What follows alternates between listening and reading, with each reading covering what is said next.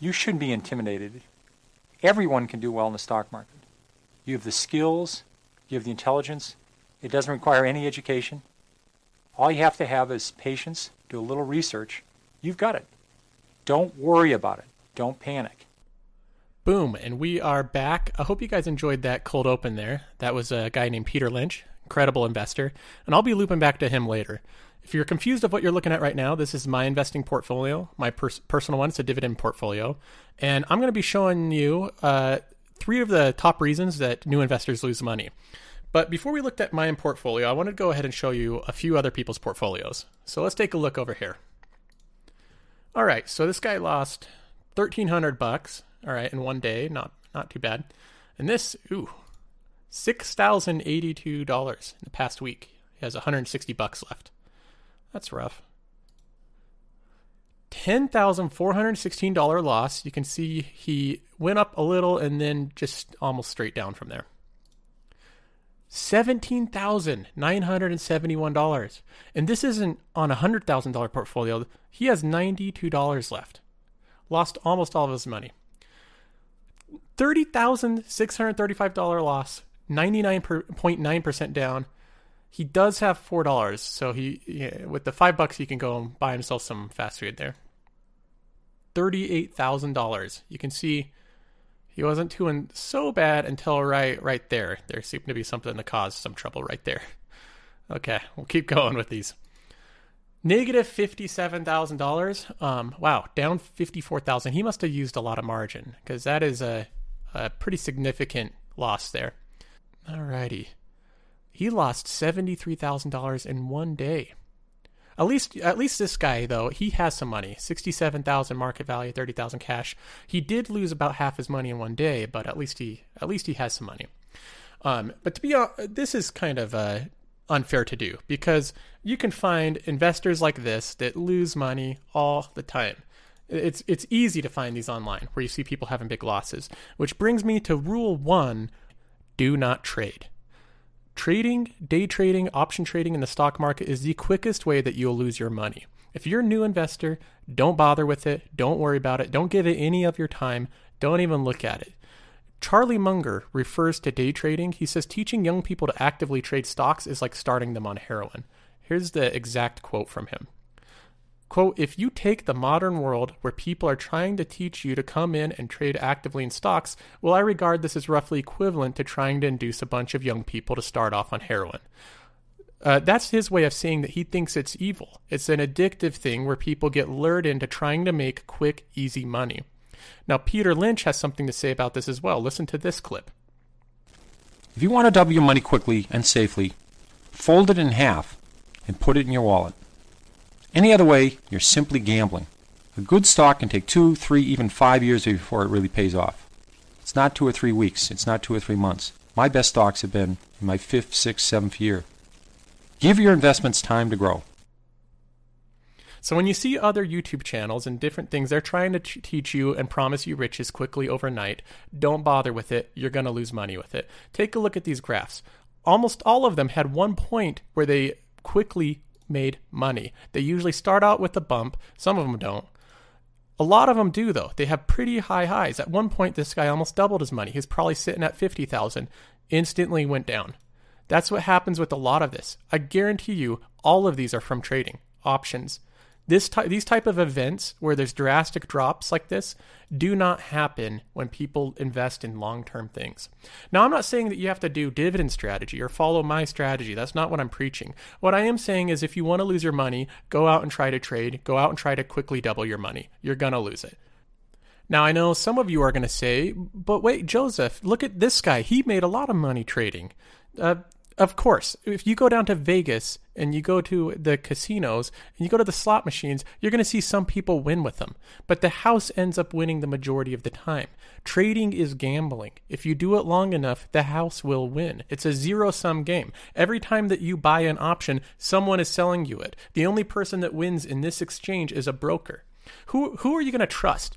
Charlie Munger, who's a billionaire, people like him and Warren Buffett that have made billions of dollars, uh, Peter Lynch, who's worth $300 million, the man ran Magellan Fund and doubled the market average for 13 years straight. He did 29% returns on average for 13 years. And he's telling you there's no way to safely double your money. That is what he's saying. If he knew of a way to do that, he would tell you. So when you run into other YouTubers or other people that are selling you these courses of how to quickly and safely navigate the markets and and they have a special way of doing it, don't buy into it. I promise you it's a waste of time. So rule 1, do not actively trade stocks. Let's move on to rule 2, which is to understand risk and know what you're buying. I came across this topic just a couple days ago that I wanted to to go over because I think it highlights this point. He he asks uh, a question: um, How many of your friends and family members do you have that were completely losing their shiz and selling when the Dow hit a low of twenty one thousand seven hundred back in December? So this was just this back this last December if you were invested then. A lot of people, this last December was kind of a wake up call because it was the first time that the stock market has dipped down in what we call a correction. And if you're not if you don't know what a correction is, it's a term to describe losing a lot of money very quickly. Uh, one of the comments, uh, the top comment says, I had a bit of a panic, and to be honest, it was a good thing for me as it exposed the flaws of my portfolio management. What I discovered was I was too heavily invested in companies that I did not truly understand or believe in. Since then, I sold out of those positions and have acquired holdings in more well known companies, Dow Jones types, and also smaller positions. The way I'm diversified now, I have a greater confidence in my portfolio. This is perfect because it did highlight flaws in his strategy. What he did is he had companies that he owned that he didn't really know what they did or why he bought them. He probably just got tips from other people. This is why I'm hesitant when other people copy my portfolio directly and they go through and copy the exact allocation of stuff. Uh, the only reason it, it gives me pause is because you got to understand what you're buying yourself. You can't go based off of what other people are doing. You have to have confidence in the companies that you own and you got to have confidence in the risk. My risk profile, what I'm the risk I'm willing to take on could be entirely different than yours. So a stock that I might be, you know, I might have as a really big conviction and I don't care if it drops to 20% of its value, I still know it's going to be a great one in 10 years somebody else might not have that same conviction with that company and its future prospects. So, you need to understand your own risk profile, which I, I realize is a lot easier said than done. Um, like this Redditor, a lot of it comes to experience. If you haven't actually experienced any kind of loss with your portfolio, uh, because we are in a bull market and it has mostly just gone up, it's easy to say, oh, well, I, I know the market can go down. But it's one of those things where you can read uh, you know, a dozen books about surfing, but you're not going to ever learn how to surf until you actually go out in the ocean. Um, I feel like a lot of that is kind of the same way with risk. If you've never actually experienced what it's like to actually have the market dip down rapidly, you're not going to know what your own personal risk is. This portfolio has done pretty good so far. I'm up 2700 bucks. I've been investing for about 14 months now. Um, but I have a realization that in one or two days, my entire gains could be wiped away. Right now, this is money weighted returns. So it's not really a 24% compared to the 28,000. It's 24% compared to my overall performance over time. Um, but if I if this portfolio dipped down 10%, I would lose virtually all of my gains. And that can happen pretty rapidly. So rule 2, understand your own risk. Now for rule 3, the stomach. New investors lose money because they don't have a strong stomach. Listen to what Peter Lynch says on this topic. You have to be able to have the emotional strength to stand the volatility of the market in general and stocks in general. If the key organ here is not the brain, it's the stomach. Do you have the stomach for this? Do you have the patience for it? You should be able to look in the mirror and say to myself, what am I going to do if the market goes down? Now, to further illustrate this point, let's take a look at the S&P 500 graph. If you look at this, you notice that uh, uh, during times when the market's going up, gains are usually typically slower, steady, calm. During these times, it's joyful. The optimism is high. People feel good. They're making money every day. Um, confidence is high. Um, and during these times, risk is a synonymous word with making money. The more risk you take on, the more money you make. Um, when the market eventually moves down, it's different. The, it moves quickly, losses are abrupt and confusing. You can see enormous drops in a short period of time, and sentiment changes negatively. The news starts talking negatively, and investor sentiment changes, which causes a quick downward spiral. If you don't have a strong stomach during these times, you're going to lose money. If you don't understand the risk of your portfolio going into it, you're going to lose money. So let's take a look at another example of this. This is Visa. This isn't the S&P 500 anymore. This is Visa. And let's look at this chart for a minute. You'll notice if you go way back on this chart, this isn't as long of a chart as the S&P 500, but if you go back to 2008 and you look at the highs from right here and you go down to where the lows are in 2009, Visa dropped, look, check that out, 44.5%. It dropped even more than that. I just can't highlight it because the, the graph is too smart, uh, too small here. But Visa dropped by nearly half. Uh, do you do you know how much in trouble Visa was during the recession? Not at all. The company was fine. It it had almost no financial troubles at all during this time period where the stock prices plummeted. The reason that Visa uh, tanked during the recession was simply because everything did. Investors were scared. That's what sentiment is. That means that everybody has a very bleak outlook of the future. And even when companies are reporting great earnings, Visa, just by association that, oh, it's a company, you know, it's a credit card, like it has something to do with finance and finance is being hurt. I see finance on the news. Visa didn't, they weren't a lender. They didn't loan anybody money. They didn't have any loans defaulting. They weren't part of the subprime mortgage crisis, but yet their stock got completely hammered as well. That is what happens when you don't when you're making decisions based off of fear, when you're making them based off of um, oh no, I didn't realize my risk tolerance. I don't have a strong stomach for this. I'm just seeing the price go down. I don't even care that the company's doing well. I'm just going to sell out of it. That's when you lose a lot of money in it. And Visa is a great example of that because it's a, a, company that, even though it got half its market value shaved off during the recession, it was totally fine. Now, institutional investors, some of the, the, the smartest ones and ones that do have strong stomachs and they're experts at this type of stuff, they bought during that low. Uh, Howard Marks bought, um, I believe it was about $500 million worth of stock every week for 16 weeks during the recession. Why everybody else was trembling in fear, an institutional investor that that is an expert in this type of stuff use that as an opportunity to say prices are very low and I'm going to buy companies that are doing excellent despite you know the fear surrounding them. So I, I I like this example a lot because of that. So to summarize the reasons that new investors lose money is one they t- they try to make money quickly. They try to day trade and trade options and to double their money quickly. Um, the second reason is they don't understand risk. They don't understand their own risk, um, and they don't really know the things that they're buying. Um, and the third reason is because they don't have a strong stomach. They sell on lows. They don't uh, realize uh, what it's going to be like when they actually lose money. If you avoid those three reasons, I think uh, I think you'll make money in the stock market.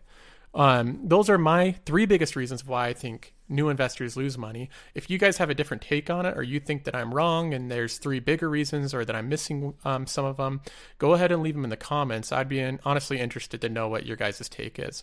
So, moving on from this, um, let's go to my portfolio now. So, if you're new to the channel, um, this is my personal portfolio. Like I said, uh, what I'm doing is is just doing a series where every single week I, I update you guys on the performance of a of a completely dividend based portfolio. So the idea of this is I own um, all these different companies that pay dividends on different schedules, and those dividends are reinvested back into the portfolio automatically. Um, and what I'm doing is just is just going through and logging my uh, my performance and growth so that you guys can compare that to your strategies and what you're doing and, and see how it turns out. Um, not really anything has changed in this portfolio in the past week. I mean, it's up 35 bucks, not much on a $28,000 portfolio. Earned $20 in dividends, which is is pretty cool. Earning 20 bucks in a week on dividends is is uh, pretty nice. Um, for the month period since January 26, for the month period, I'm up $99 on dividends and $900 in market gains. Um, I don't really look at the market gains as much as I look at the dividends because I want to have my income constantly improved. Um, now, the the only change I made in this uh, was a pretty small one. What I did was in the real estate, I had a holding called Main, and it's more of a financial company. I accidentally have it put into my REITs. So what I did was I sold it out of the REIT pie, uh, the real estate one, and I put it into the finance one. And you can do that on M1 Finance without without it actually selling. You pretty much transfer it from one. Uh, it's very simple to do. You go into the one the one pie that you ha- currently have it in, do an individual sell order on it, and then you go into the other one, do a buy order, and it just it just zeroes it out and it just shifts it from one pie to the other. So that's the only change I did. Um, but I also wanted to go over uh, a few things outside of the portfolio update. I wanted to cover um, a few questions that I had from last week and, uh, and maybe some news items as well. In fact, let's go to let's go to the news item first. So this week, uh, a, a, big event in the dividend investing world was um, Warren Buffett here with Kraft Heinz. Um, Buffett says that after last year's week's uh, stock plunge, says Berkshire Hathaway overpaid for Kraft. So Warren Buffett has done this before, where he's bought companies that he's overpaid for. He's had mistakes. He had Lehman Brothers at one point that was a really big mistake during his career. IBM was another one that wasn't a good buy. Uh, he's had he's had a set of failures. The thing about Warren Buffett though is he's had a lot more successes than he's had failures. Kraft Heinz is a company that I didn't buy simply because I, I think the business model is one selling these kind of boxed foods I didn't think was a good idea. Um, last week, I told you guys that if it was me and the 20%, I would have sold it the next morning and put it into a different company and been done with it. And I still stand by that. I would have sold it. Even if it does go up from now, I, I wouldn't have any regrets selling it. So it doesn't surprise me that this happened. Also, Warren Buffett's response doesn't surprise me at all. He pretty much said that he doesn't look at these stocks as like just ticker symbols that go up and down, that he's looking at the book value. He knows that he uh, paid too much for this, but he always compares things to like looking at a farm. If you own a farm, you're not going to look at the price of every single day. You're just going to look at what it's produced over a long period of time. That's the way that he uh, looks at his companies. So, moving on from that, let's go to a few questions. So it's actually more like like some questions and hate mail, which I thought was funny. So I'm going to respond to all of it. Uh, the first one that I got is from uh, K97. It says, uh, "Any plans to invest in China or a growth pie?" Um, so I've been asked about this quite a bit. If I'm investing in foreign or China, uh, I do have some foreign holdings, so I have uh, two Canadian banks. Other than that, I don't have any others. I did at one point have, um, way back like eight months ago, I had some European oil companies like BP, uh, but I haven't I haven't ever invested in China. Um, I know that they have some really intriguing companies. I like Tencent uh, when I was looking into v- investing in video game stocks, but you know they have Alibaba and Amazon competitors, and they seem to have companies that mimic US companies. But for me, I just feel more comfortable investing in the US company. Uh, maybe if I was in a situation where there weren't so many great companies already available to me in the US, I would look to go elsewhere. But I feel like with the US market, we just have so much, uh, so many companies to pick from already, right, right from where we are, that I don't have to reach over, reach over into China and try to try to mess with that. Another reason why it's harder for me to invest in in foreign um, in foreign companies is because I don't understand what's going on over there, the climate, the political climate. Um, China is a dictator. You know, they can make weird rules all the time. They actually just blocked Apex Legends from that video game from even selling in China. So, I mean, there's a company right there that's trying to get into the Chinese market, and the government just said, nope, we want to review it first. And sometimes that can take up to a year. So, when the company or the country's ran by a dictator, that just adds in. I'm not saying it's it makes it never worth it. So I don't get the idea. I'm saying if you're investing in China, you're making a mistake. I, I'm not saying that. I'm saying that it adds in another, yet another risk on top of the already many risks you have in the stock market. So I want to try to minimize risk and control for that. And it just adds in one more element that I I just don't think is necessary for me. So I probably won't be investing in China anytime soon unless I just see something I think is like an absolutely killer deal that I can't pass up, um, which I haven't yet. Um, the next one, which this was more, uh, this is more of some, a little bit more on the negative side than an actual question. This was a comment I got directly on Reddit that I thought was funny. I blacked out his name because I don't want people going after him, um, but I'll read the comment. He says, this is after the last video that I released. He says, Honestly, man, I'm really confused by your posts. You never speak about your position. This seems like a more like a personal ego rant than general help. Um, on that part, he's he's probably right. My videos, if you haven't noticed, is kind of me just ranting on about stuff. So if that's the criticism, if that's what people don't like, I wouldn't even recommend listening to it because I don't think that part's going to change. Um, but continuing on, he said, I was able to sneak at a glance at some of your REITs in the previous video, and 75% of are risky that I would never hold. It appears that you read a paragraph about a company, look at a five year chart, and you think you know the ins and outs. Other than Microsoft, there isn't really a gaming stock that pays dividends, so why even do the conversation? I mean, honestly, in that 21 minute video, how did he teach me to qualitatively value dividend stocks? So if that's your feeling, that's that's fine. I'm not forcing anybody to watch these videos. I did want to address one part of this though because um, I think some of the some of the points he brings up are valid on the surface. He says it appears you read a paragraph about a company and look at a five year chart and you think you know the ins and out. So I have um, I have 60 holdings in my portfolio. I can't know the ins and outs at every single one of those companies. It's impossible to be that knowledgeable about every sector and like the top five companies in it. Uh, and I don't pretend to be. Um, the the way that I look at it is is when you buy an ETF, um, which I, I wonder if if the criticism to me is that I don't know enough about the companies I own, I wonder if he has that same criticism for everybody that buys index funds. The S&P 500 when people buy SPY, it's literally like my portfolio, but instead of owning 60 companies, they own 500. Do you think that those people know more about the 500 companies that they own than the 60 that I own? I would be pretty confident that I know more about the 60 companies I own than the average person that owns five different ETFs and is diversified between three to 5,000 companies. Um, so that part I, I don't agree with because I, um, I have less companies, but I do know more about them than people that buy index funds.